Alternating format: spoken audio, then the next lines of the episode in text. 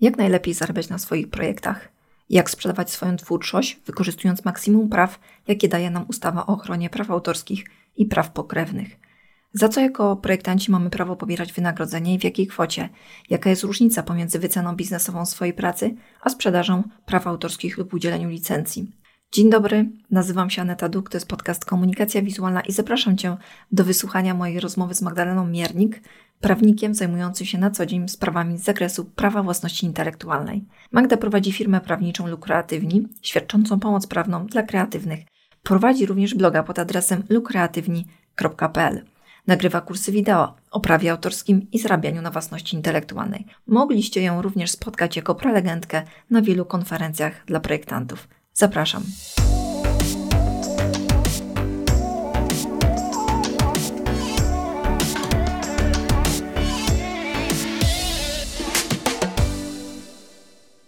Chciałabym zacząć od początku, czyli od różnicy pomiędzy pracą twórczą a pracą techniczną.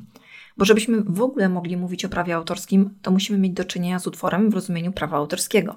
Tutaj pojawia się pierwszy problem, który występuje wśród projektantów graficznych, żeby w ogóle ocenić, co jest utworem w rozumieniu prawa autorskiego, a co nie jest. Przykład. Jeżeli mamy taką po prostu ulotkę, na której projektant schludnie poukłada treści, czy zawsze jest to utwór w rozumieniu prawa autorskiego, do którego konieczne jest przekazanie autorskich praw majątkowych lub udzielenie licencji? Bardzo dobre pytanie i rzeczywiście dobre na start. Tak w ogóle cześć i bardzo dziękuję za zaproszenie do rozmowy. Temat jest istotny i rzeczywiście te pytania powracają jak bumerang, więc cieszę się, że o tym porozmawiamy, e, też po to, żeby sobie pewne rzeczy uporządkować. Zatem e, dla porządku właśnie przypomnijmy, jakie cechy musi mieć w ogóle utwór jako wytwór ludzkiej kreatywności, aby można było go uznać w ogóle za przedmiot prawa autorskiego. Przede wszystkim musi mieć takie cechy jak y, musi być stworzony przez człowieka, musi być ustalony, uzewnętrzniony, o tym pewnie też sobie trochę więcej powiemy, powinien posiadać cechę działalności twórczej o indywidualnym charakterze, zaraz do tego wrócę, i powinien nie być zaliczony do kategorii wytworów wyłączonych spod ochrony prawa autorskiego.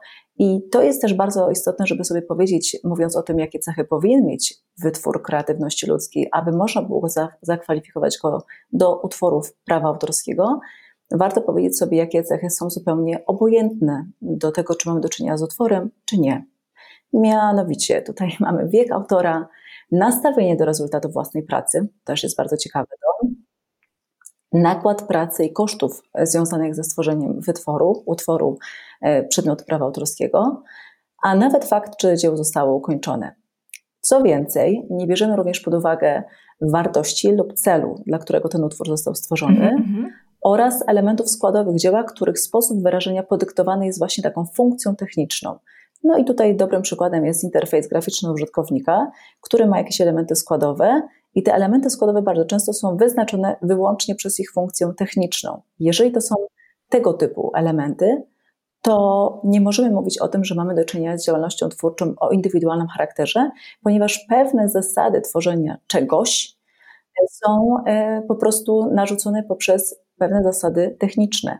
Tak samo jak powiemy, że na przykład e, rozgrywka sportowa typu mecz piłki nożnej nie jest utworem w rozumieniu prawa autorskiego, a to właśnie z tego powodu, że mm, tam nie mamy miejsca na indywidualną twórczość i na taką swobodę twórczą, tylko są jasno określone reguły, zasady gry, których należy się mhm. trzymać. Okej, okay, Magda, ja chciałabym skupić się troszeczkę na konkretnych przykładach. Część z tych rzeczy, które teraz powiedziałaś, usłyszałam w Twoim kursie. Natomiast tutaj kluczowy chyba jest ten element twórczy, bo to jest chyba najtrudniej określić, co jest już twórcze, a co jest odtwórcze, techniczne. Przydałoby się tutaj, mm, przydałoby się tutaj więcej takich przykładów z podwórka projektowania graficznego. Dobry był przykład y, projektu interfejsu, ale na przykład taki katalog, ulotka i tak dalej. Czy to są utwory w rozumieniu prawa autorskiego? Czy najczęściej nie, czy najczęściej tak? Jak to wygląda w praktyce? No właśnie, to co powiedziałam wcześniej ma dla nas bardzo duże znaczenie, ponieważ musimy zrozumieć pewne konkretne zasady prawa autorskiego. Bo potem te pytania, które pojawiają się ze strony projektantów, dotyczą najczęściej właśnie tego, że te podstawy nie są oczywiste.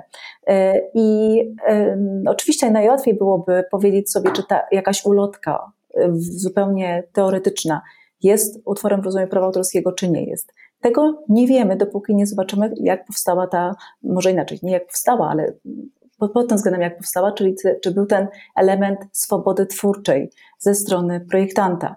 W większości przypadków ulotka będzie chroniona przez prawo autorskie, ponieważ zakładam, że będzie jakimś rzeczywiście wytworem e, tej kreatywności projektanta, który dostał jakiś brief i pewne wytyczne, a reszta tego, jak to, co na, tym, na tej ulotce ma się znaleźć, jest już jego, e, jego przejawem działalności twórczej, czyli jego realizacją jego pomysłu, jego myśli twórczej.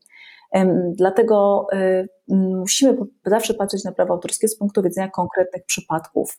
Natomiast jak już wiemy, na przykład, że pewne funkcje techniczne, przykładowo, nie są elementami chronionymi, to możemy też popatrzeć zawsze na taką ulotkę czy jakikolwiek projekt z punktu widzenia tego, jakie elementy były, e, są chronione przez prawo autorskie, a jakie nie. Bo to też warto podkreślić, że właściwie każdy, albo może inaczej, w większości utwory będą składały się z elementów, które są twórcze i będą, zajmowały, będą składały się również na elementy, które są tylko techniczne. Okej, okay, ale lepiej wyjść z założenia, że jeżeli coś projektujemy i mamy jakąkolwiek swobodę twórczą, że możemy coś wymyśleć po swojemu, zrobić coś według własnego uznania, to istnieje duże prawdopodobieństwo, że to zostanie zakwalifikowane jako utwór w rozumieniu prawa autorskiego, tak? Dobrze wyjść z takiego założenia, tym bardziej, że nasza praca jako projektantów jest pracą twórczą.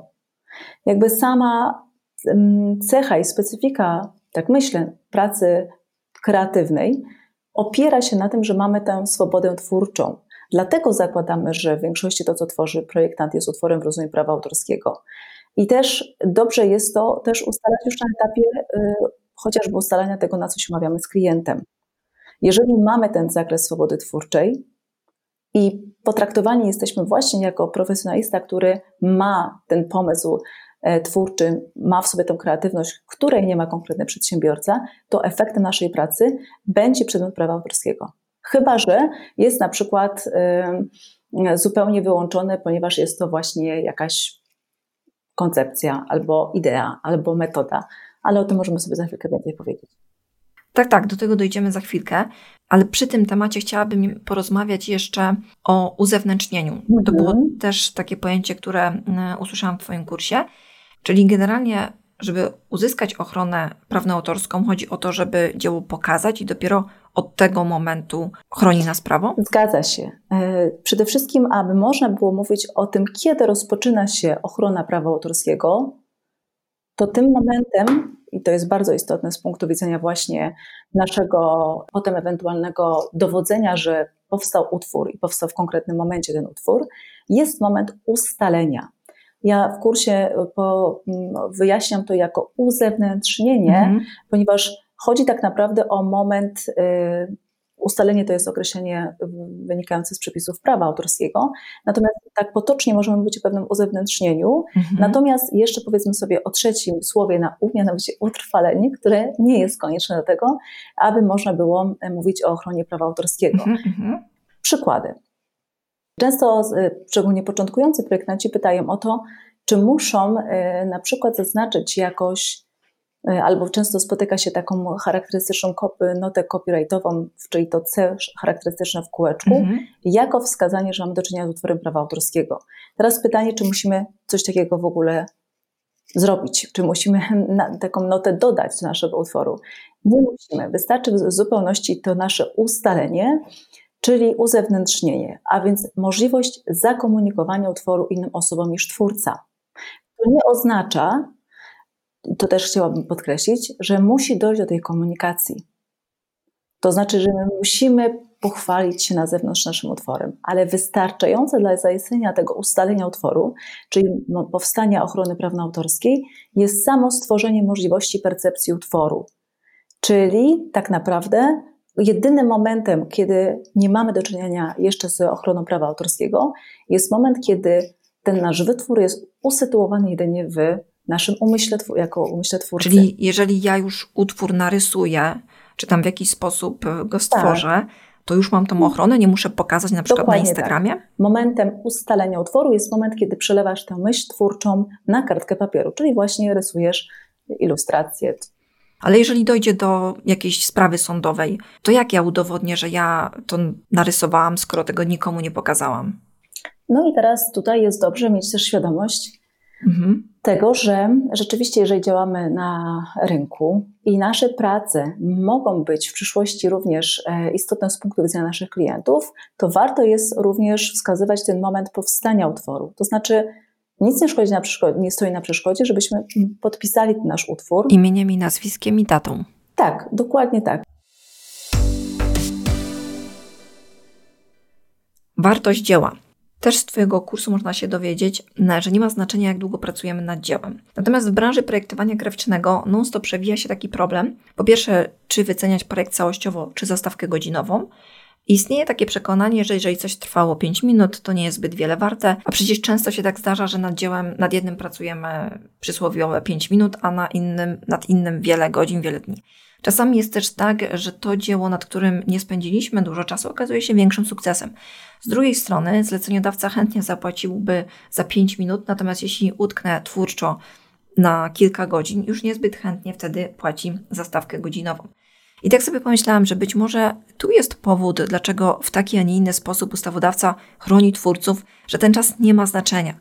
Natomiast ja widzę, że twórcy sami mają problem z poczuciem wartości dzieła, które wykonali szybko i tutaj pojawia się właśnie pytanie o wartość dzieła. Od czego tak naprawdę zależy ta wartość i na jakiej podstawie powinna być ustalona, szacowana itd. Tak to jest pytanie, które pokazuje, że bardzo wrzucamy do jednego worka zarówno aspekt prawa autorskiego, jak i aspekt y, tak naprawdę rynkowego wyceniania naszego dzieła. A to są z mojego punktu widzenia zupełnie dwie różne rzeczy. I um, prawo autorskie mówi nam o tym, kiedy dany wytwór jest chroniony przez prawo autorskie. I mówi, wskazuje na konkretne cechy, okoliczności, które muszą się zadziać, chociażby ten fakt ustalenia, aby można było mówić o ochronie prawna autorskiej. Zupełnie nie ma tutaj znaczenia, jak długo ktoś pracował nad konkretnym dziełem. My nawet możemy tak naprawdę nieświadomie, rozmawiając z kimś przez telefon, po prostu robić sobie jakieś rysunki, które również mogą być utworami w rozumieniu prawa autorskiego. Ten aspekt jest w ogóle tutaj e, nieistotny, jak my potem sobie to wyceniamy. A o to, o co to pytasz, o co ty pytasz, to jest zupełnie inny aspekt, mianowicie tego, jak my podchodzimy do wyceny naszych dzieł, czyli do aspektu typowo biznesowego. I moim zdaniem zupełnie błędnym jest podejście do, do tego, żeby zawsze tylko i wyłącznie opierać się na stawce godzinowej, ponieważ tutaj dokładnie się pojawia wtedy ten aspekt tego, ile ktoś pracował nad danym dziełem. I jeżeli uzależniamy finalny koszt naszego wynagrodzenia albo koszt stworzenia dzieła od tego, ile nad nim pracowaliśmy, to jest to bardzo często bardzo niekorzystny przelicznik dla twórcy. A z punktu widzenia prawa autorskiego, dokładnie taką samą wartość, albo inaczej taki sam poziom ochrony ma dzieło, które trwało, powstawało w chwilę, jak i dzieło, które powstawało właśnie przez wiele godzin. To zupełnie nie ma znaczenia. No właśnie, na przykład ze Stanów Zjednoczonych możemy usłyszeć takie historie, że na przykład projektant otrzymuje jakieś tantiemy, albo zleceniodawca jest zmuszony zapłacić więcej pieniędzy za dzieło niż pierwotnie wskazywałaby na to umowa, ponieważ na przykład dużo zrobił na tym dziele. W przypadku stoków e, dzieła sprzedawane są na podstawie dwóch licencji. Jedna licencja jest taka, że dana grafika może być częścią innego dzieła, czyli fragmentem ulotki, ilustracji, etc. Natomiast e, druga licencja jest tak zwana rozszerzona i wtedy dopiero możemy bezpośrednio zarabiać na danym dziele, na przykład drukować daną grafikę na koszulkach i je sprzedawać. Wszystko rozgrywa się o to, ile my zarobimy mhm. na danym dziele. Natomiast e, w Polsce widzę, że jest to problem z takim podejściem. Pytanie, jak to wygląda w rzeczywistości? Czy rzeczywiście jest tak, że jeżeli ktoś zarobi na naszym dziele więcej, to automatycznie wzrasta ranga naszego dzieła? Mamy wówczas prawo żądać większego wynagrodzenia? Czy też z góry szacować, że być może ktoś zarobi więcej na naszym dziele, to wtedy pobrać większe wynagrodzenie. Pozwól proszę, że uporządkuję kilka informacji, bo mhm. mam wrażenie, że te wątpliwości, które tutaj się rodzą na styku tych wielu elementów, o których wspomniałaś, yy, rodzą się z tego powodu, że jakby znowu wrzucamy wszystko do jednego worka. A warto byłoby sobie te pewne rzeczy poziomami yy, określić. Więc poziom numer jeden to jest ochrona prawa autorskiego. Co jest chronione? Więc pewne cechy musi mieć dany wytwór, a fakt tego, ile powstawało dzieło, jaką miało wartość, nie ma tutaj znaczenia dla faktu tego, czy mamy ochronę, czy nie. Jak już wiemy, że mamy ochronę danego dzieła, to teraz możemy, mhm. czyli ten moment ustalenia nastał i moment ochrony prawa autorskiego się rozpoczął, to w tym momencie powstaje autorskie prawo właściwie dwo, dwo, dwojakiego rodzaju, ponieważ mamy autorskie prawa majątkowe i autorskie prawa osobiste. Mhm. I teraz, autorskie prawa majątkowe to są te prawa, które mają ten komercyjny charakter i właśnie dzięki nim możemy dysponować naszym dziełem, ale również pobierać za tą dyspozycję wynagrodzenie. I mam tutaj na myśli oczywiście dyspozycję naszymi prawami autorskimi. I tutaj mamy albo licencję, czy udzielenie zgody, albo przeniesienie praw autorskich. Mhm. I jeżeli ten aspekt zostanie przykładowo wyceniony zbyt nisko, to rzeczywiście jest taki artykuł 44 naszej polskiej ustawy o prawie autorskim prawach pokrewnych, który zresztą był wykorzystany i przez moment było o nim troszkę głośniej w, w nawiązaniu do tej sprawy Sapkowskiego przeciwko CD Projektowi. Z Wiedźminem. Mhm. Dokładnie tak, który brzmi następująco. W razie rażącej dysproporcji pomiędzy wynagrodzeniem twórcy wynagrodzeniem twórcy za dyspozycję prawami autorskimi. Tutaj powiedzmy sobie, dopowiedzmy, że o to chodziło ustawodawcy, a korzyściami nabywcy autorskich praw majątkowych lub licencjobiorcy, twórca może żądać stosownego podwyższenia wynagrodzenia przez sąd. Czyli jeżeli mamy taką wyjątkową sytuację, kiedy mm, rzeczywiście poniżej wartości rynkowej e, zostało wyceniony ten, to udzielenie licencji albo przeniesienie praw autorskich, czyli ten zakres dyspozycji prawami, to ma możliwość przyszłości twórca żądać dodatkowego wynagrodzenia, ale jeżeli rzeczywiście no, po prostu było duże, nastąpiło duże niedoszacowanie. Więc rzeczywiście takie sytuacje się zdarzają, ale to jest też taki przepis, który implikuje nam pewne udowodnienie tego w przyszłości w sądzie. Jak już wiemy, do sprawy Wiedźmina, czyli Sapkowskiego przeciwko Syli Projektowi finalnie nie doszło, a szkoda, bo mielibyśmy wtedy jakieś wytyczne co do tego, jak mamy y, wskazywać tą rażącą dysproporcję. Tam akurat strony się ugodziły, podpisały ugodę. No bo właśnie problem jest w tej wycenie rynkowej. Bo skąd my mamy wiedzieć, jaka jest ta wartość rynkowa, albo w jaki sposób szacować to wcześniej?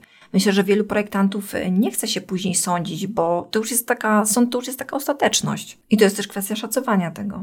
Dokładnie tak, ale przede wszystkim zmiany myślenia. I jeżeli my w ogóle wychodzimy od y, obliczania naszego wynagrodzenia poprzez stawkę godzinową i jeszcze w ogóle nie wspominamy albo nawet nie wiemy, bo często się zdarza tak, że projektant też nie wie do końca, jak to jest z tymi prawami autorskimi, coś tam o nich słyszał, ale zupełnie nie wie, jak je wykorzystywać, no to wtedy rzeczywiście rzucamy jakąś scenę y, osoby, która do nas y, zwróciła się o pomoc dla naszego klienta i godzimy się na wszystko, jak leci, podpisując umowę lub jeżeli nie, to jeszcze jest jakaś korzystna sytuacja dla nas, ale najczęściej podpisując umowę i nie mając już możliwości negocjowania. Zatem bardzo istotne jest to, żeby sobie już na początku określić, co my w ogóle mamy jako twórcy do, za, do zaoferowania.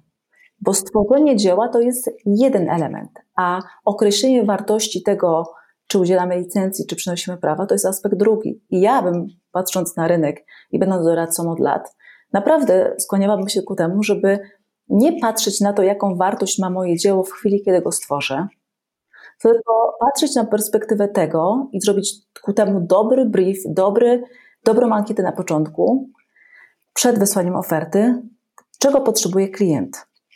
I co to jest za klient? Czy mówimy o jakimś jednym plakacie, który ma sobie zawis zawisnąć przez kilka tygodni i nic więcej ma się z nim nie zadziać?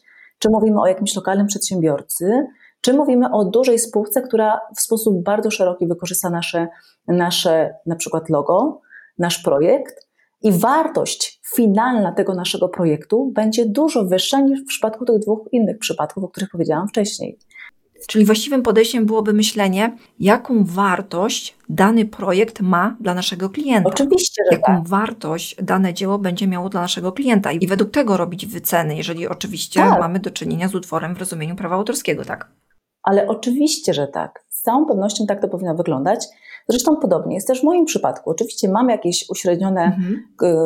kwoty tego, y, za ile na przykład mogę y, udzielić porady prawnej na jakimś takim ogólnym poziomie, ale bardzo często jest tak, że jeżeli chodzi o kwestie konkretnych pytań, konkretnych problemów, to ja moją, nie wyceniam mojej pracy, bo ja mam lata doświadczeń i ileś tam nauki za sobą lat w związku z tym jestem w stanie na coś odpowiedzieć w ciągu 5 minut, ponieważ ja już tą wiedzę zdobyłam.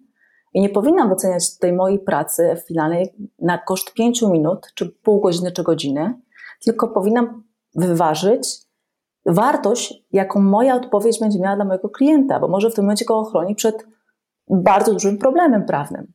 I podobnie zachęcam do tego, żeby myśleli projektanci. Ale tak jak powiedziałam wcześniej, to jest zadanie projektanta, żeby na początku wypytać klienta, czego on potrzebuje.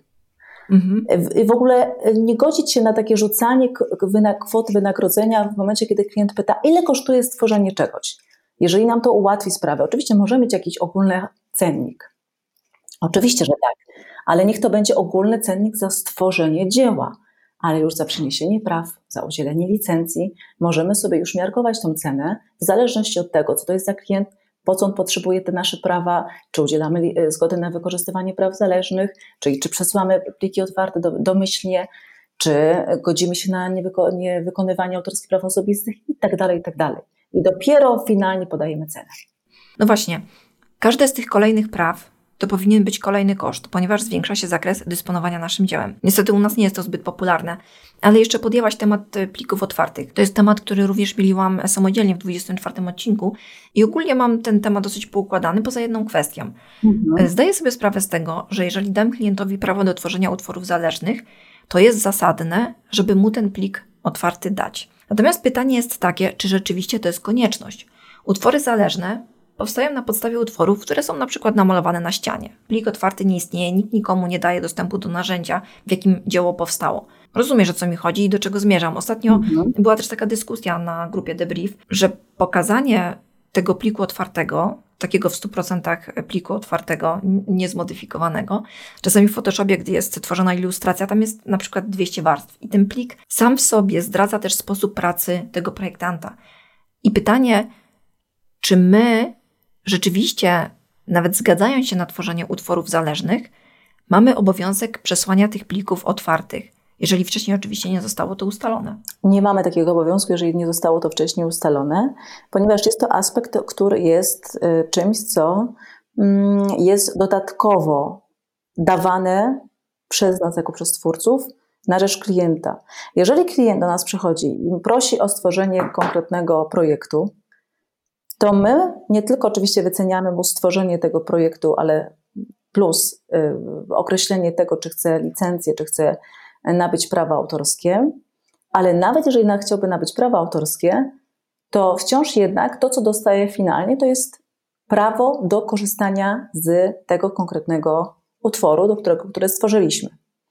Czyli jeżeli jest dodatkowe życzenie, aby była modyfikacja z jego strony, to jak najbardziej jest to już dodatkowe prawo zależne, niezależne od przeniesienia praw autorskich, czy nawet całości e, przeniesienia praw autorskich, albo od udzielenia licencji. Jest to dodatkowa rzecz, która, e, o którą tak naprawdę, co do zasady, twórca powinien, e, na co powinien się zgodzić, a klient powinien poprosić o taką zgodę. Czyli jest to coś totalnie ekstra w kontekście nawet przeniesienia praw autorskich. A dodatkowe wynagrodzenie za taki plik otwarty jest zasadne? Oczywiście, że tak. Oczywiście, że tak, no bo co w praktyce dzieje się, kiedy dajemy plik otwarty? Ano to, że klient sobie może już pójść do konkurencji, poprosić tańszego projektanta, poprosić swojego pracownika, czy samodzielnie zacząć grzebać w naszym pliku i stworzyć coś dodatkowego, już nie dając nam w tym momencie żadnego wynagrodzenia za to. A naszym celem jako projektanta, zresztą ja też pracuję z różnymi projektantami i ja wcale nie mam plików otwartych. Po prostu ja doskonale rozumiem, że ok, muszę wrócić do konkretnej osoby, która robiła dla mnie to czy tamto, po to właśnie, żeby E, na tym szablonie, na którym ona pracowała, który stworzyła dla mnie, mogła stworzyć coś, co w tym momencie jest niepotrzebne dla mojego biznesu. Zatem, jeżeli dajemy komuś plik otwarty naszemu klientowi, to dajemy mu bardzo dużą wolność ingerowania w naszą pracę i, że tak powiem, zielone światło na to, żeby już ta nasza współpraca się zakończyła. Więc oczywiście, że powinniśmy dodatkowo wycenić. Czytając książkę pewnego stratega natrafiłam na taką adnotację. Zaznaczam, że jest to pomysł objęty prawem autorskim i jego zamieszczenie w książce nie upoważnia czytelnika do wykorzystania. Zgodnie z tym, co się nauczyłam w Twoim kursie, takie stwierdzenie moim zdaniem nie jest zasadne, chyba że są jeszcze jakieś inne specjalne prawa chroniące strategów. Nie, nie chroni e, strategów e, niestety nic więcej i muszę powiedzieć, że tego typu zastrzeżenia nie ma żadnej mocy prawnej. To jest trochę tak jak z tymi popularnymi niegdyś e, łańcuszkami na Facebooku, gdy próbowaliśmy przez publikację konkretnego postu zmienić to, co wynika i tak z przepisów i z postanowienia regulaminu, na, który, na którego postanowienie już się zgodziliśmy. Zatem no, mogę pozostawić to po prostu lekkim uśmiechem i, i tyle. E, raczej pokazuje to pewnego rodzaju niewiedzę.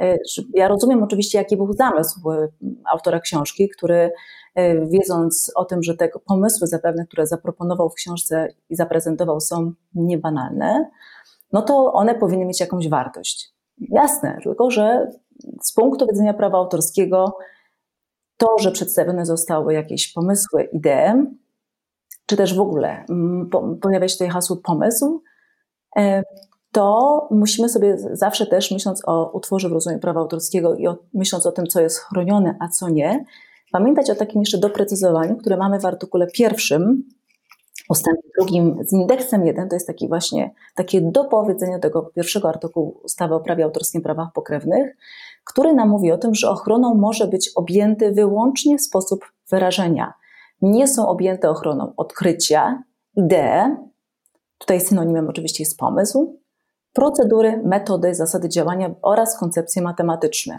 Zatem, wracając do tego przykładu z książką, ochroną prawa autorskiego może być objęta treść książki, czyli tekst, to co zostało już przelane e, na kartki papieru jako myśl twórcza autora książki. Natomiast zaprezentowane pomysły jako takie w książce nie są chronione przez prawo autorskie. No właśnie, bo to jest kolejny temat, który się przemiela wśród projektantów. Przychodzi klient i mówi, że ma pomysł na logo lub projekt i chce, żeby mu to wycenić, zanim przedstawi ten pomysł. Pomysł przedstawić nie chce, mm, bo obawia się, że ktoś mu ten pomysł ukradnie. A w ogóle to jest to taki super pomysł, który jest wart miliony i pytanie, czy takie podejście jest w ogóle zasadne. W ogóle nie rozmawiałam z takim klientem, no bo co to jest za klient, który do nas przychodzi i mówi coś, ma, wie pan, mam pomysł, a za ile pan robi, robi logotypy? No możemy powiedzieć, że wie pan od, nie wiem, 5 do 50 tysięcy, tak? Yy, jakby, co, poza tym, co to znaczy pomysł? To znaczy, że co? On ma, on ma po prostu jakąś wizję, że coś miało, powinno być okrągłe i, i, podobne do czegoś, czy tam już jest konkretny szkic czegoś innego? No czasami są to jakieś szkice, o różnych rzeczach opowiadają klienci. Natomiast dla mnie sednem jest to, że nawet jeżeli mam klientowi coś zdigitalizować i nie wymaga to z mojej strony zbyt dużej twórczości, to ja jednak muszę to zobaczyć, zanim podam cenę. Mhm, natomiast, natomiast e, w takich zapytaniach pojawia się strach, że ktoś ukradnie pomysł. W moim odczuciu jednak Wykonanie decyduje o tym, że pomysł, czy pomysł okaże się wartościowy, czy nie. Pomysł można wykonać na miliony sposobów. Ustawodawca nie chroni y, prawem autorskim pomysłów, ponieważ zasadą prawa autorskiego jest to, że chroniony jest dopiero wytwór, coś już, co zostało jakkolwiek uzewnętrznione. Pomysł w naszej głowie, przez to, że nie mamy szans go jakkolwiek zobaczyć, nie ma, nie ma szans na, na żadną percepcję, nie jest i nie może być chroniony przez prawo autorskie. A to nie ma nic wspólnego z tym, czy ten pomysł rzeczywiście jest wartościowy, czy nie jest wartościowy. Poza tym, pomysł to jest tylko pomysł. Dopiero jego realizacja może nieść konkretną wartość. Warto klientowi to wytłumaczyć. Nie mówiąc już o jeszcze takim jednym aspekcie, który jest bardzo ważny w biznesie. My jako prawnicy jesteśmy uczeni tego, że jeżeli nie ma tego elementu, to nawet mamy zielone światło, żeby zakończyć taką współpracę, mówiąc tak bardzo prosto i tak bardzo upraszczając, mianowicie zaufanie. Mhm.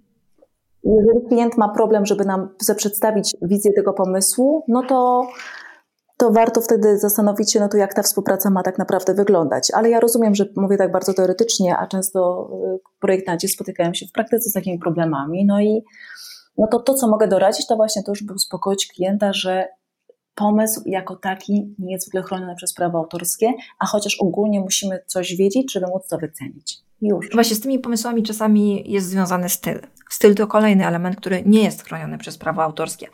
I tutaj jest takie ciekawe zjawisko w branży projektowania, również wśród samych projektantów, ponieważ Coraz częściej zdarza się, że kolejny kolejny projekt jest posądzany o plagiat, o odgapianie, o zbyt dużą inspirację itd. Tak I takich przykładów mamy dużo, również takich głośniejszych, chociażby ostatnie jabłko, Apple i gruszka startupu, gdzie gigant dopatruje się podobieństwa. czy też wcześniej podczas kampanii wyborczej logo Hołowni Radia Sputnik, nie wiem czy widziałaś, E, mhm. były posądzane o brak researchu, zbyt dużą inspirację i tak dalej. Co na to prawo? Czy rzeczywiście jabłko i gruszka mogą być do siebie podobne? Znowu, mieszamy kilka rzeczy. Y, to po kolei. Okej. Okay. Oczywiście widziałam na portalu Wirtualne Media artykuł na temat e, tego, tej małej burzy e, branżowej, ale jak widać z przekazów medialnych, no, Efekt był żaden. Mhm. W artykule zresztą nie ma żadnej wypowiedzi eksperta od ochrony prawnej marki, e, więc to tylko taki, dla, z mojego punktu widzenia to jest taki typowy, jeden z wielu i pewnie jeszcze wiele przed nami takowych, problem branżowy, o którym jest chwilowo głośno, a potem cichnie i każdy wraca do swoich zajęć, ale też nie dokonując przy tym żadnych zmian, bo tak naprawdę jak sobie popatrzymy, to oczywiście loko Szymona cały czas jest jakie jest. Dokładnie. I jak już chcemy popatrzeć na problem nie z punktu widzenia e, takiego przerzucania się, czy ktoś powinien zrobić research, czy nie powinien zrobić researchu, to warto zawsze tutaj trochę popatrzeć szerzej i zastanowić się, kiedy my w ogóle mamy do czynienia z ewentualnym naruszeniem praw. Ano wtedy, kiedy mm, nie, tylko, nie tyle coś jest do siebie podobne, co jest ryzyko wprowadzenia w błąd naszych odbiorców. Czyli w ogóle, żeby doszło do tego wprowadzenia w błąd, też musiałoby się zadzieć kilka rzeczy.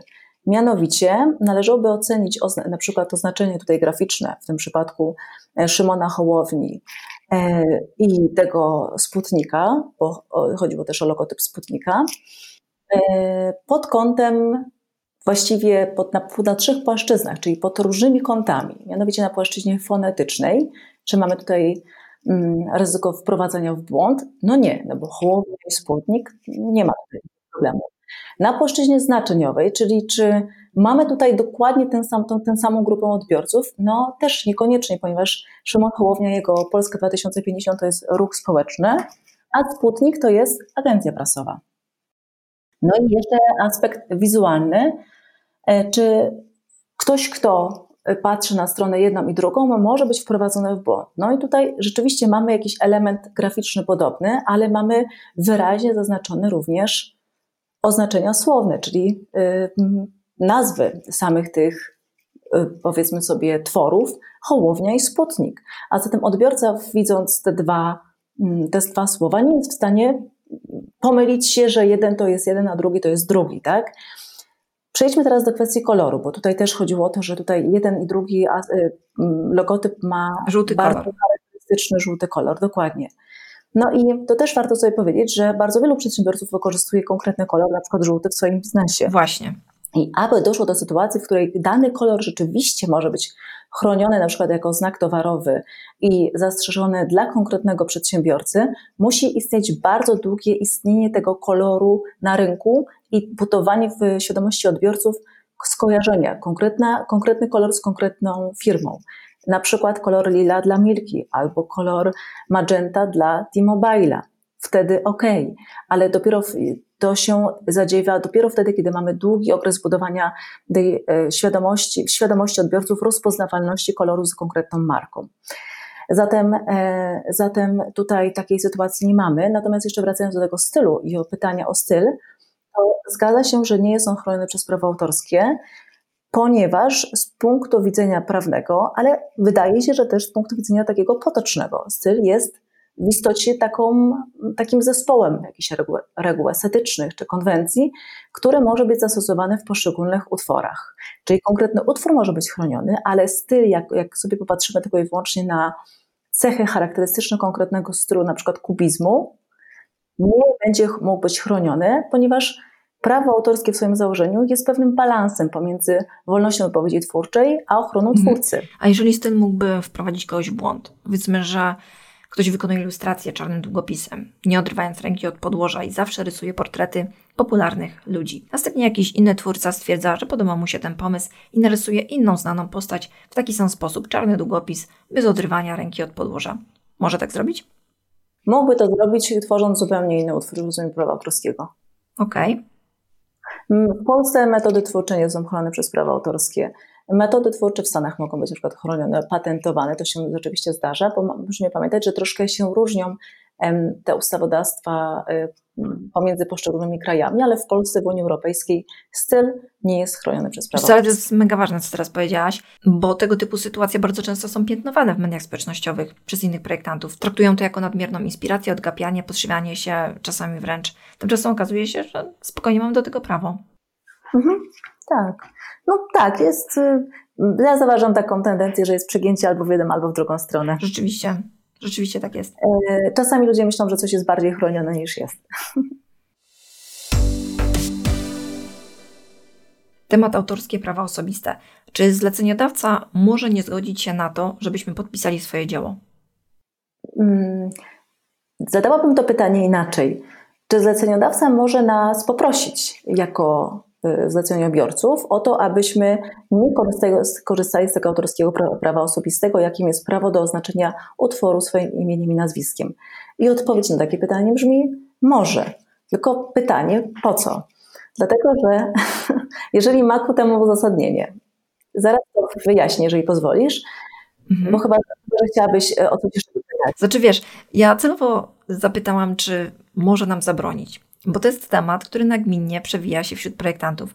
Masę projektantów boryka się z tym, że zleceniodawcy uważają, że oni, że projektant nie ma wręcz prawa podpisać się pod swoim dziełem, bo zleceniodawca zapłacił za nie. Wiedzą o tym, że istnieje więź twórcy z utworem, artykuł 16 ustawy o prawie autorskim prawach pokrewnych i trzeba to wytłumaczyć. Natomiast kiedy może rzeczywiście zleceniodawca zabronić? Mhm. Wtedy, kiedy już podpisaliśmy umowę, która zabrania nam e, podpisywania się. Mhm albo uniemożliwia nam e, e, korzystanie z tego autorskiego prawa osobistego. Jeżeli podpisaliśmy coś takiego, a potem pytamy naszego zleceniodawcy, czy ja mogę, to on wtedy może powiedzieć nie, zabraniam i to będzie całkowicie uzasadnione. Ale tak znowu porządkując, e, wspominałam już wcześniej, że mamy te autorskie prawa majątkowe i autorskie prawa osobiste. Mhm. I teraz znów, bo te często też słyszę takie pomieszanie z poplątaniem, ktoś mówi, ale zaraz autorskie prawa, prawa autorskie są niezbywalne, a ktoś mówi, że ale te majątkowe są i tak powiedzmy sobie, że mamy prawa autorskie i dopiero one dzielą się na majątkowe i osobiste. I proponowałabym naprawdę, żeby uniknąć błędów, posługiwać się pełną nazwą. Zatem prawa autorskie majątkowe to są te prawa, które są przedmiotem obrotu gospodarczego i właśnie to o nich zawsze mówimy w umowie, kiedy udzielamy licencji, przynosimy prawa autorskie. Mm -hmm. Wskazujemy jakieś pola eksploatacji i tak dalej, i tak. Czyli to, na czym zarabiamy, to, co też wyceniamy i możemy wskazać w ofercie jako konkretny punkcik na zasadzie przeniesienie prawa autorskiego, udzielenia licencji, to jest, to jest wszystko to, co dotyczy autorskich praw majątkowych. Natomiast obok nich są autorskie prawa osobiste, które chronią tak zwaną nieograniczoną w czasie i niepodlegającą zrzeczeniu się lub zbyciu więź twórcy z utworem. Czyli ta więź twórcy z utworem to jest właśnie takie określenie które ma wskazywać, że jest pewna, no właśnie jakaś nić pomiędzy tym utworem a jego twórcą. I te autorskie prawa osobiste są rzeczywiście nieograniczone w czasie i są e, takimi prawami, których nie można się zrzec. No i teraz pojawia się pytanie, no dobrze, ale co to znaczy, że się nie można zrzec? To dlaczego w umowach rzeczywiście często się pojawiają te autorskie prawa osobiste? Ano pojawiają się dlatego, że rzeczywiście praktyka jest często taka, że pracujemy jako podwykonawca dla jakiejś przykładowej agencji, która jest odpowiedzialna za stworzenie kampanii reklamowej. I finalnie nad, takim, nad taką kampanią, nad, nad jakimś głównym key visualem, nad, nad dodatkowymi jakimiś e, projektami pracuje kilkanaście, kilkadziesiąt osób. I nie ma możliwości fizycznie podpisać ich wszystkich. Tylko najczęściej potem, jak mamy już finalizację konkretnej kampanii, wskazana jest konkretna agencja odpowiedzialna za. I to jest wszystko.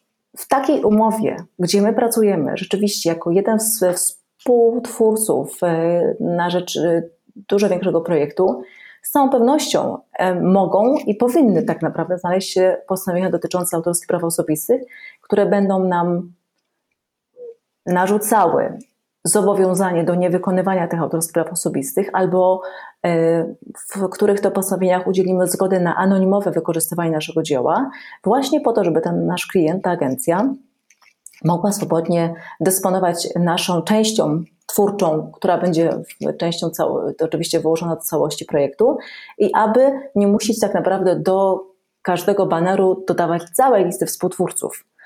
Proszę zresztą sobie wyobrazić, jakby to wyglądało. Mhm, domyślam się. Na przykład takie billboardy, które mają taki szereg znaków pod spodem. Także Także tak. Mhm. Tak, oczywiście, ale to też w sumie też są tylko i wyłącznie logotypy, więc też mamy tutaj niewykonywanie autorskich praw osobistych. Zatem podsumowując ten aspekt, y, jakby jeżeli jest to uzasadnione praktycznie biznesowo, może się coś takiego znaleźć, Natomiast po naszej stronie to może być na przykład taki, taki też jakiś element negocjacyjny, wynagrodzenia. Oczywiście. A powiedz mi, czy prawo przewiduje lub jakoś pomaga w określeniu, jakie wynagrodzenie pobierać za przekazanie autorskich praw majątkowych, zgodę na wykonywanie utworów zależnych, niewykonywanie autorskich praw osobistych? Często czytam dyskusje projektantów na różnych grupach, że na przykład 50% wartości projektu to jest dobra kwota za prawa autorskie. Czy prawo w jakiś sposób to reguluje? Czy jeżeli chcę wziąć pięciokrotność wartości projektu, to będzie za dużo? To jest dobre pytanie, i tutaj y, wydaje się, że mm, trochę za mało bardzo często korzystają nasi twórcy z prawa autorskiego, które to co prawda nie wskazuje wprost, jaki to ma być, jaki to ma być procent, jaka to ma być wielokrotność wynagrodzenia. Natomiast daje, daje nam pewne wskazówki, a tymi wskazówkami jest artykuł 43 ustawy o prawie autorskim prawach pokrewnych, który po pierwsze potwierdza nam to, że za dyspozycję prawami autorskimi, czyli za udzielenie licencji lub przeniesienie praw autorskich, dyspozycja to jest takie szersze określenie dla wszelkiego rodzaju właśnie sposobów korzystania, należy nam się wynagrodzenie i tutaj cytuję artykuł 43 ust. 1 ustawy, jeżeli z umowy nie wynika, że przeniesienie autorskich praw majątkowych lub udzielenie licencji nastąpiło nieodpłatnie, twórca przysługuje prawo do wynagrodzenia. A później w ustępie drugim tego samego artykułu dopowiada nam tutaj ustawodawca, że jeżeli w umowie nie określono wysokości wynagrodzenia autorskiego, wysokość określa się z uwzględnieniem zakresu udzielonego prawa, czyli czy udzieliliśmy licencji, czy przenieśliśmy prawa, jeżeli tak, to w jakim zakresie, oraz korzyści wynikających z korzystania z utworu. Czyli to, co powiedziałam wcześniej, jakie korzyści będzie miał nasz klient, jeżeli już mu udzielimy tego prawa naszego. I to jest sedno, to jest bardzo ważny punkt. Ale ja, słuchaj, właśnie Ci cytuję artykuł, który chyba u mnie na stronie wisi od 2017 roku czy 2016 e, i właściwie powtarzam go na każdym szkoleniu. I na pewno też o nim wspominałam w kursie. I myślę, że jeszcze wiele razy będzie trzeba go powtórzyć, żeby wszystkim się utrwaliło. Także dlatego się uśmiecham za każdym razem i mówię, Boże, co tu zrobić, żeby, żeby tak jakby, żeby im powiedzieć, że to jest, to wszystko jest tym naszym kochanym twórcom, tylko wystarczy po to sięgnąć. Także tak, jest na to odpowiedź. Natomiast y, tutaj y, ustawodawca trochę też przewiduje po prostu takie obycie, obycie rynkowe też twórcy, który y, tak naprawdę sam powinien też zainteresować się, jakie są stawki na rynku, ile to może być, e, też e, dopasować trochę tą ofertę do klienta. Oczywiście licencja powinna być trochę mniejsza, jakby z samego faktu tego, że nie jest to przeniesienie praw, od przeniesienia praw. Jak już ktoś bardzo mówi e, i pyta na jakimś szkoleniu o to, żebym jednak wskazała co, jakąśkolwiek procentową tutaj część, no to zawsze mówię, no może to być, nie wiem, 10, 15 do 20, 25%, przykładowo udzielenie licencji, a przeniesienie praw. Ale ja jednak Jestem, jeszcze moi klienci i agencje, z którymi współpracuję, o tym doskonale wiedzą, bo w swoich ofertach już to mają, że najlepiej jest miarkować w ofercie temu naszemu klientowi, co my mu dajemy. Ponieważ bardzo często, jak my mu nie powiemy, to on nie będzie wiedział. Więc powinna być kwota wynagrodzenia w ofercie za stworzenie utworu, to jest czy tworzenie projektu, już pomijając to, czy jest utwór rozumiem prawa autorskiego, czy nie, albo które elementy są chronione przez prawa autorskie, a które nie. Po prostu tworzymy jakiś projekt i to jest wynagrodzenie X. A kolejna rzecz to jest przeniesienie praw autorskich albo udzielenie licencji. I tutaj to miarkowanie polega na tym, że udzielenie licencji niewyłącznej to jest tyle na przykład procent y, wynagrodzenia tego pierwotnego, który podaliśmy za stworzenie dzieła. Udzielenie licencji wyłącznej czyli już więcej danie naszemu klientowi, to jest taki procent. Przeniesienie praw autorskich, taki procent. Prawa zależne, taki procent. Wykonywanie praw autorskich osobistych, taki. I finalnie, jak już podamy to wszystko klientowi, on może trochę się potrafi po na, na zasadzie, co to jest, ale potem, jak już sobie to wszystko wytłumaczy, albo porozmawiamy z nim i mu powiemy, że rzeczywiście tyle mu aż dajemy, to on jest w stanie uczciwie sobie wybrać opcję, która mu odpowiada. Więc jest to jak najbardziej dla nas korzystna sytuacja. To jest bardzo ważne, bo początkujący projektanci, ale też e, projektanci, którzy działają dla sektora małych i mikrofirm, praktycznie nie sprzedają na licencji. Domyślne jest przekazywanie autorskich praw majątkowych i najczęściej nie biorą pod uwagę takiej opcji, że jeżeli klient chce taniej, to można mu po prostu udzielić licencji. Oczywiście, że tak. E, no, to też oczywiście zależy od tego, co finalnie ma się z tym projektem zadziać, bo jeżeli my wiemy, że tak naprawdę no, ten przykład z tym podwykonawstwem, kiedy jesteśmy podwykonawcą dla konkretnej agencji, która to agencja ma w umowie z klientem zobowiązanie do przeniesienia praw. No to nawet w przypadku bardzo dużych chęci, pewnie nasz zleceniodawca, czyli ta rzekoma agencja, nie zgodzi się na nabycie licencji, ponieważ będzie to mniej w porównaniu z tym, do czego się potem zobowiązała na rzecz klienta. No w takiej sytuacji to tak. Mhm. A taki konkretny przypadek. Chcę udostępnić część moich zdjęć za darmo w celu swojej promocji. Chcę nawet umożliwić użytek komercyjny, na przykład do wystroju wnętrza biura, jako fototapeta, plakat, y, może być wykorzystane w materiałach marketingowych tej firmy, ale nie chcę, żeby ktoś zarabiał bezpośrednio na moim dziele, czyli na przykład zaczął projektować koszulki z moją ilustracją czy zdjęciem i zarabiał stricte na tym, nie dzieląc się ze mną. Jaką licencję powinnam dołączyć do takich zdjęć? Licencja Creative Commons bez y, użycia komercyjnego. To jest CCC, bo CCC 0 to jest, że zrzekam się wszystkiego. A CC? CCNC. Okej, okay, CCCNC, super. Mhm. A bez utworów zależnych CCND, czyli e, bez tych derivative works po prostu, czyli bez utworów zależnych. Mhm. Ciekawi mnie też temat domeny publicznej, bo też w Twoim kursie usłyszałam o utworach, które trafiają do domeny publicznej. I przyszedł mi do głowy taki abstrakcyjny biznes na potrzeby naszych rozważań. Będę drukowała plakaty z dziełami znanych twórców, które są już w domenie publicznej i będę sprzedawała je na przykład na ecach. Czy to jest legalne? Trochę mnie martwi to pytanie, bo w kursie już powinnaś doskonale wiedzieć, że tak. Na tym polega właśnie domena publiczna, że oczywiście możemy wykorzystać, oczywiście się śmieję. Nie no, oczywiście ja od razu sobie tak pomyślałam, ale zaraz w głowie pojawiło mi się takie ale. Czy rzeczywiście stricte na utworze jeden do jeden, nie dodając nic od siebie, mogę zarabiać? Bo to jest jednak takie odcinanie kuponów od czyjejś twórczości. Jeżeli autorskie prawa majątkowe, czyli 70 lat po śmierci twórcy, albo w przypadku dzieła współautorskiego po śmierci ostatniego ze współtwórców przejdzie do domeny publicznej, to jest to znak właśnie na to, że można wtedy wykorzystywać nasze dzieło do celów komercyjnych, natomiast respektując wciąż jednak autorskie prawa osobiste, czyli prawo do wskazania autorstwa utworu. Dlatego chociażby Mona jest dzisiaj takim bardzo wdzięcznym przykładem tego, jak dalej jest wykorzystywana komercyjnie. E, natomiast e, cały czas pamiętamy, że e, autorem dzieła jest Leonardo da Vinci. Leonardo da Vinci, także... Czyli jedynym wykroczeniem byłoby to, gdybym ja stwierdziła, że to jest moje dzieło. Natomiast jeśli zgodnie z prawdą podpisuję, że jest to dzieło Leonardo da Vinci, to mogę drukować, powielać, sprzedawać i tak dalej. Dzieła, które są w domenie publicznej, mogą być swobodnie, komercyjnie wykorzystywane.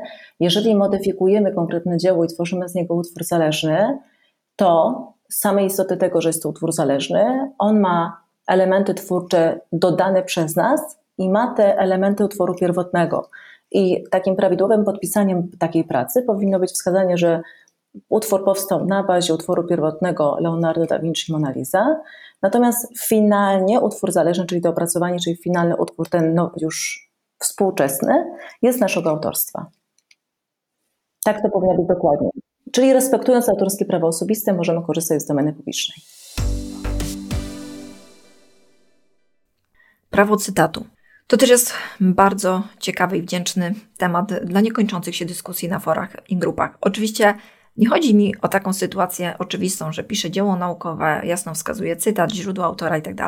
Chodzi mi o wątek przewijający się na wymienionej tutaj wielokrotnie grupie. Gdy chcemy fragment czyjegoś dzieła wykorzystać w swojej twórczości, czy taką sytuację obejmuje prawo cytatu? Ja wiem, że jeżeli chcę na tym zarabiać jeżeli to jest do celów komercyjnych, to to prawo cytatu nie obowiązuje. Obowiązuje oczywiście, jeżeli tylko e, trzymamy się konkretnych zasad prawa cytatu. No, y, spójrzmy chociażby, y, ostatnio zresztą bardzo długą rozmowę miałam z e, Kają z e, kanału Jakby Nie Patrzeć w ramach takiej kampanii promującej wiedzę o prawie autorskim e, organizowanej przez m.in. Centrum Cyfrowe, a kampania nazywa się Bez Spiny. Miałam przyjemność współuczestniczyć w dwóch odcinkach, w tym w jednym rozmawiałam o prawie autorskim, akurat w, szczególności w prawie autorskim na YouTubie, właśnie z Kają z tego kanału, jakby nie patrzeć. Natomiast odwołuję się do tego kanału, ponieważ to jest kanał, który zajmuje się stricte recenzowaniem seriali i filmów. I zarabia na tym pieniądze na YouTubie. Mhm. I gdyby nie mógł mhm. Y, duet, który tworzy ten kanał, korzystać z prawa cytatu, no to nie mógłby na nim zarabiać. Oczywiście możemy korzystać z prawa cytatu również do celów komercyjnych, natomiast tylko pod konkretnymi E, tylko pod konkretnymi warunkami, właśnie spełniając warunki prawa cytatu. Mm -hmm. Powiedzieć, co to jest prawo cytatu? Generalnie to są podstawy, są wyjaśnione w Twoim kursie, więc może zachęcimy słuchaczy, aby sobie jednak ten kurs przerobić. Tam to wszystko jest wypunktowane, więc nie będziemy tutaj zabierać czasu antenowego. Zapraszam. Natomiast, no właśnie, zdarzają się takie sytuacje, że twórcy pod prawo cytatu chcą podpiąć swoją twórczość. Na przykład wrzucają do swojej twórczości fragment e, jakiegoś filmu albo fragment czyjejś grafiki. Próbują to uzasadnić prawem cytatu, a tu może bardziej pasowałoby prawo do utworów zależnych.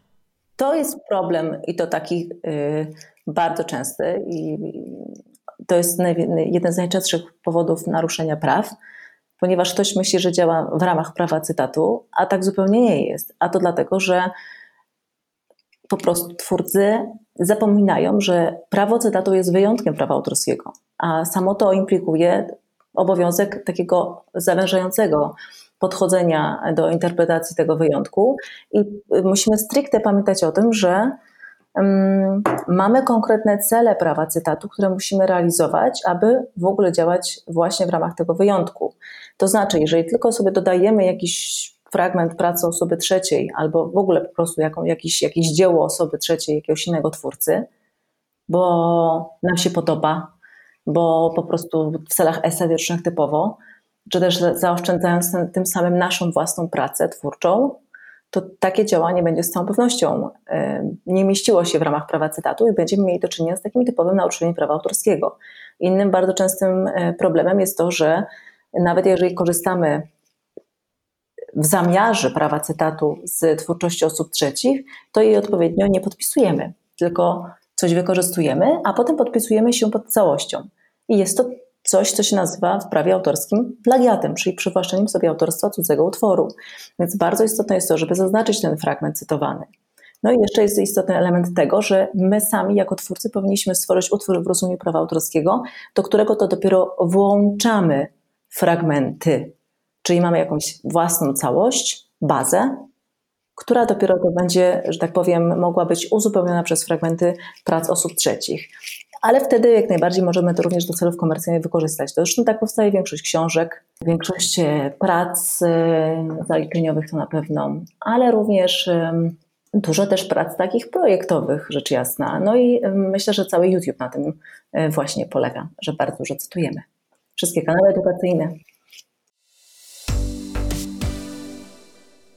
Czy mogłabyś na samym końcu podsumować i w takiej skondensowanej pigułce podpowiedzieć projektantom, w jaki sposób mogą zarabiać na dziele, jakie mają możliwości, za co z czystym sumieniem mogą brać pieniądze i żeby czuli się z tym pewnie i nie dali sobie wmawiać, że kogoś okradają. Po pierwsze, wyrzućmy ze słownika słowo kogoś okradają. Bo, Świetnie, że to powiedziałaś. E, bo, bo to zupełnie nie o to chodzi. E, ja mam takie cały czas przeświadczenie, że mm, prawo autorskie nie jest docenione pod kątem tego, jak jest to wspaniałe narzędzie dla projektantów i dla twórców, do tego, żeby korzystać z niego, zarówno pod kątem chronienia swoich prac, jak i pod kątem tego, żeby te nasze prace rzeczywiście mogły komercyjnie być wykorzystywane. Chciałabym, żeby to było bardzo jasno zawsze e, oddzielone, że mamy wynagrodzenie za stworzenie utworu. I to, jak sobie tam to wycenimy, czy e, uważamy, że stworzenie dzieła naszego to jest tysiąc, dwa tysiące złotych, czy to jest 10 tysięcy złotych, czy 20, to jest już kwestia indywidualna, ale pomimo, już nawet nie, pomimo albo niezależnie od tego, jak wycenimy stworzenie dzieła, musimy pamiętać o tym, że jako twórcy przysługuje nam prawo do wynagrodzenia. A jakby ktoś bardzo chciał też dopytać, co to do, o który dokładnie chodzi przepis, to ten artykuł 43, o którym wspominałam, plus artykuł 17 ustawy o prawie autorskim prawach pokrewnych, który nam mówi właśnie o tym, że przysługuje twórcy prawo do wynagrodzenia za wykorzystywanie utworu. Wykorzystywanie, czyli to my jako twórcy decydujemy o tym, czy chcemy nasz utwór um, sprzedać, czyli w, mówiąc precyzyjnie, przenieść do niego prawa autorskie lub też udzielić na niego licencji. I oczywiście za każdym razem powinniśmy wiedzieć, że to są narzędzia prawa autorskiego, które mamy do dyspozycji. Natomiast to, jakie narzędzie wybierzemy, zależy od tego, czego potrzebuje nasz klient i jak się z nim dogadamy. Jeżeli klient potrzebuje nabyć prawa autorskie, bo nie ma innego wyjścia, to wtedy negocjujemy z nim takie warunki, żeby to przeniesienie praw autorskich rzeczywiście było takie, jak on sobie życzy, a my żądamy za to konkretnego wynagrodzenia. Natomiast często rzeczywiście zdarza się tak, i tutaj rola edukacyjna również projektantów jako przedsiębiorców, czyli profesjonalistów jest bardzo istotna, żeby tłumaczyć te, tego, temu naszemu klientowi, że drogi kliencie, to jest koszt na przykład za stworzenie dla ciebie jakiegoś szablonu na licencji, po to, żebyś ty mógł do mnie potem wracać. I jak najbardziej jest to opłacalne, tak jak mówię, sama korzystam jako prawnik z tego typu usług. I uważam to za całkowicie fair. Więc yy, i powinniśmy wiedzieć, że jeżeli już należy nam się wynagrodzenie za dyspozycję tymi prawami, to w zależności od tego, czy udzielamy licencji niewyłącznej, licencji wyłącznej, czy przynosimy prawa autorskie, plus, czy bez ograniczeń czasowych i terytorialnych, plus na takim szerokim polu eksploatacji, plus czy dajemy zgodę na korzystanie z praw zależnych, czy nie, plus jeszcze autorskie prawa osobiste, to są wszystko elementy, które jak najbardziej powinny być wzięte pod uwagę przy finalnej cenie e, za e, całość projektu. Zatem lepiej zacząć od tego, żeby wytłumaczyć krok po kroku, ile kosztuje ten, jakby te, te wszystkie elementy, ile kosztują, niż podawać jedną cenę, która dopiero będzie negocjowana, czy to jest dużo, czy to jest mało, bo tak naprawdę co to znaczy dużo czy mało. To jest też bardzo indywidualna kwestia. Zatem naprawdę zachęcałabym do tego, żeby czy też w formie właśnie korzystania z tego kursu własność intelektualna w biznesie, czyli jak zarabiać na prawach autorskich, czy z jakiegokolwiek innego materiału, czy chociażby zaglądając do bazy wiedzy na lukreatywni.pl, żeby po prostu wiedzieć te podstawowe informacje, o których sobie dzisiaj powiedziałyśmy, po to, żeby samemu czuć się pewniej, bo tak naprawdę ta, ta, ta wiedza to jest to narzędzie, które jeżeli będzie umiejętnie wykorzystywane, to będzie działało na, na naszą korzyść. A jeszcze na koniec dopowiem, że pamiętajcie proszę, że nie ma znaczenia, czy my jesteśmy jednoosobową działalnością gospodarczą i negocjujemy z dużym, z dużym, powiedzmy sobie, większym od nas podmiotem, jakąś spółką. Jeżeli my prowadzimy działalność gospodarczą, to z punktu widzenia prawnego my jesteśmy traktowani jako profesjonaliści. Jesteśmy dokładnie na tym samym poziomie, co każdy inny biznes, z którym w tym momencie rozmawiamy. I jeżeli ktoś przychodzi do nas, prosząc nas, nas o pomoc, to wyceniajmy tą naszą pracę w sposób uczciwy i też korzystajmy z y, prawa autorskiego do tego, żeby to nasze wynagrodzenie podwyższać. Więc to jest bardzo istotne.